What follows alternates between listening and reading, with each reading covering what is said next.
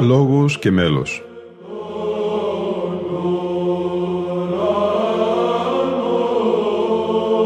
Προσεγγίσεις στη μυσταγωγία της ψαλτικής τέχνης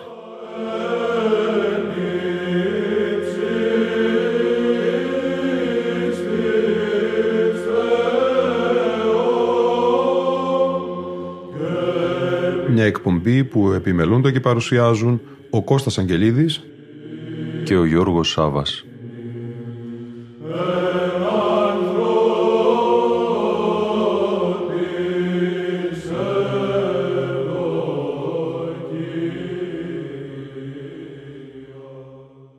Δεύτερη εκπομπή η σημερινή, αγαπητοί φίλοι και φίλες, συνέχεια της πανηγυρικής αγρυπνίας στην Ιερά Μονή Φιλοθέου το 1996.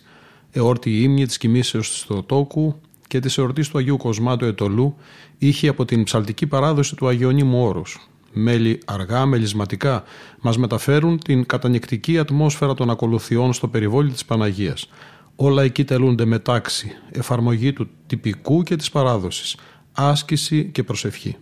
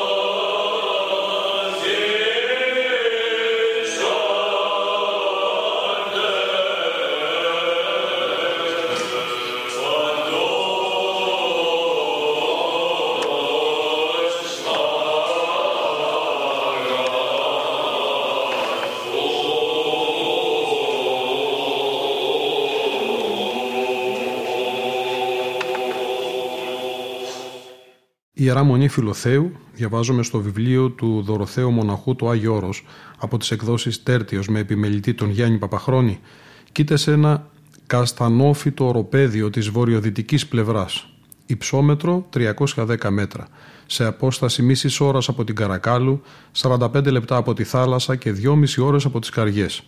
Αυξημένη υγρασία στη γύρω περιοχή δημιουργεί προϋποθέσεις για ταχύτατη ανάπτυξη των φυτών. Κορεσμένες οι καστανιές εκβάλλουν την περίσσια των χυμών τους, σε λεπτότατα σταγονίδια κολλημένα ως εδήμων υδρότα στην επιφάνεια της λίας φλούδας τους. Θαλεροί ζωηχοί κρατούν στο κέντρο τους μια μεγάλη σταγόνα νερού να λάμπει σαν διαμάντι, επιμελημένη συναγωγή άπειρων σφαιριδίων της πρωινής πάχνης.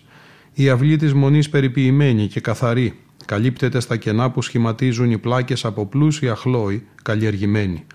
Καλοπιστικά φυτά μέσα σε γλάστρες και δοχεία, έντονα βαμμένα, σπάζουν την μοναστηριακή αυστηρότητα. Ένα αιωνόβιο κυπαρίσι δίπλα στο ιερό, αθετεί την επίπεδη μονοτονία των κτισμάτων. Ένα κλιμακοστάσιο, επενδεδημένο άκομψα με λευκό μάρμαρο, οδηγεί στην τράπεζα και ένα δεύτερο ξύλινο στο αρχονταρίκι. Εφταξία και κοσμιότητα παντού, έκδηλη, εκτός ίσως από την άχαρα εκφωνούμενη ευχή των δοκίμων. Η σύσταση της Μονής ανέρχεται στο 10ο αιώνα. Ιδρυτής της θεωρείται ο σύγχρονος του Αγίου Αθανασίου Φιλόθεος, τον οποίο γνωρίζουμε έμεσα από υπογραφές μεταγενεστέρων ηγουμένων. Σε έγγραφο του 1015 και σε άλλο του 1016 υπογράφεται ο Γεώργιος ως μοναχός και ηγούμενος μονής του κυρού Φιλοθέου. Στα επόμενα έγγραφα η μονή εμφανίζεται και με νέα ονομασία που εναλλάσσεται με το παλιότερο όνομα της Πτέρης ή του Φιλοθέου, της μονής της Πτέρης ήγουν του Φιλοθέου. Η απόδοση της νέας ονομασίας θα πρέπει να οφείλεται μάλλον στο ομώνυμο φυτό. Είναι όμως γνωστή και ως μονή της υπεραγίας Θεοτόκου της Ευαγγελιστρίας, της Γλυκοφιλούσης. Η λειτουργία της φαίνεται πως θα είναι απρόσκοπτη. Καμπές στην πορεία της θα φανούν κατά τους 15ο και 16ο αιώνα. Η μικρή και άσημη μονή θα γίνει άμεσα γνωστή στο παλάτι, κερδίζοντας έτσι τη βασιλική εύνοια. Ο αυτοκράτορας Ανδρώνικος ο δεύτερος με χειρόγραφό του προς τη Μονή Φιλοθέου το 1284 ορίζει τον ηγούμενο της Μονής Μακάριο πνευματικό του παλατιού. Νέα όθηση θα δώσει στη Μονή ο Άγιος Θεοδόσιος, ο μεγάλος αυτάδελφος του Αγίου Διονυσίου, κτήτορα της ομώνυμης Μονής. Άλλη μεγάλη μορφή της Μονής για την οποία σεμνύνεται ο νέος ελληνισμός είναι ο Πατροκοσμάς, εις Απόστολος Ιερομάρτυρας Κουράς Φιλοθέου. Ο πατέρας με τη δράση και το κήρυγμά του καλύπτει τη Μακεδονία, την Ήπειρο, τα Ιόνια, τη Ρούμελη, την Αλβανία, τη Σερβία και αφυπνίζει θανατηφόρα κοιμισμένες συνειδήσεις. Το Άγιο Όρος όλο με την προσφορά του Κοσμά υπερκαλύπτει το χρέος του απέναντι του ελληνισμού. Μόνος του αυτός ιστορεί στο ραγιά την αριστοκρατική καταγωγή του, το ένδοξο παρελθόν του και διεγείρει το πεσμένο φρόνημα ανακόπτοντας την εκβαρβάρωση. Χτίζει σχολιά, χτίζει εκκλησιές, χτίζει τη Ρωμιοσύνη.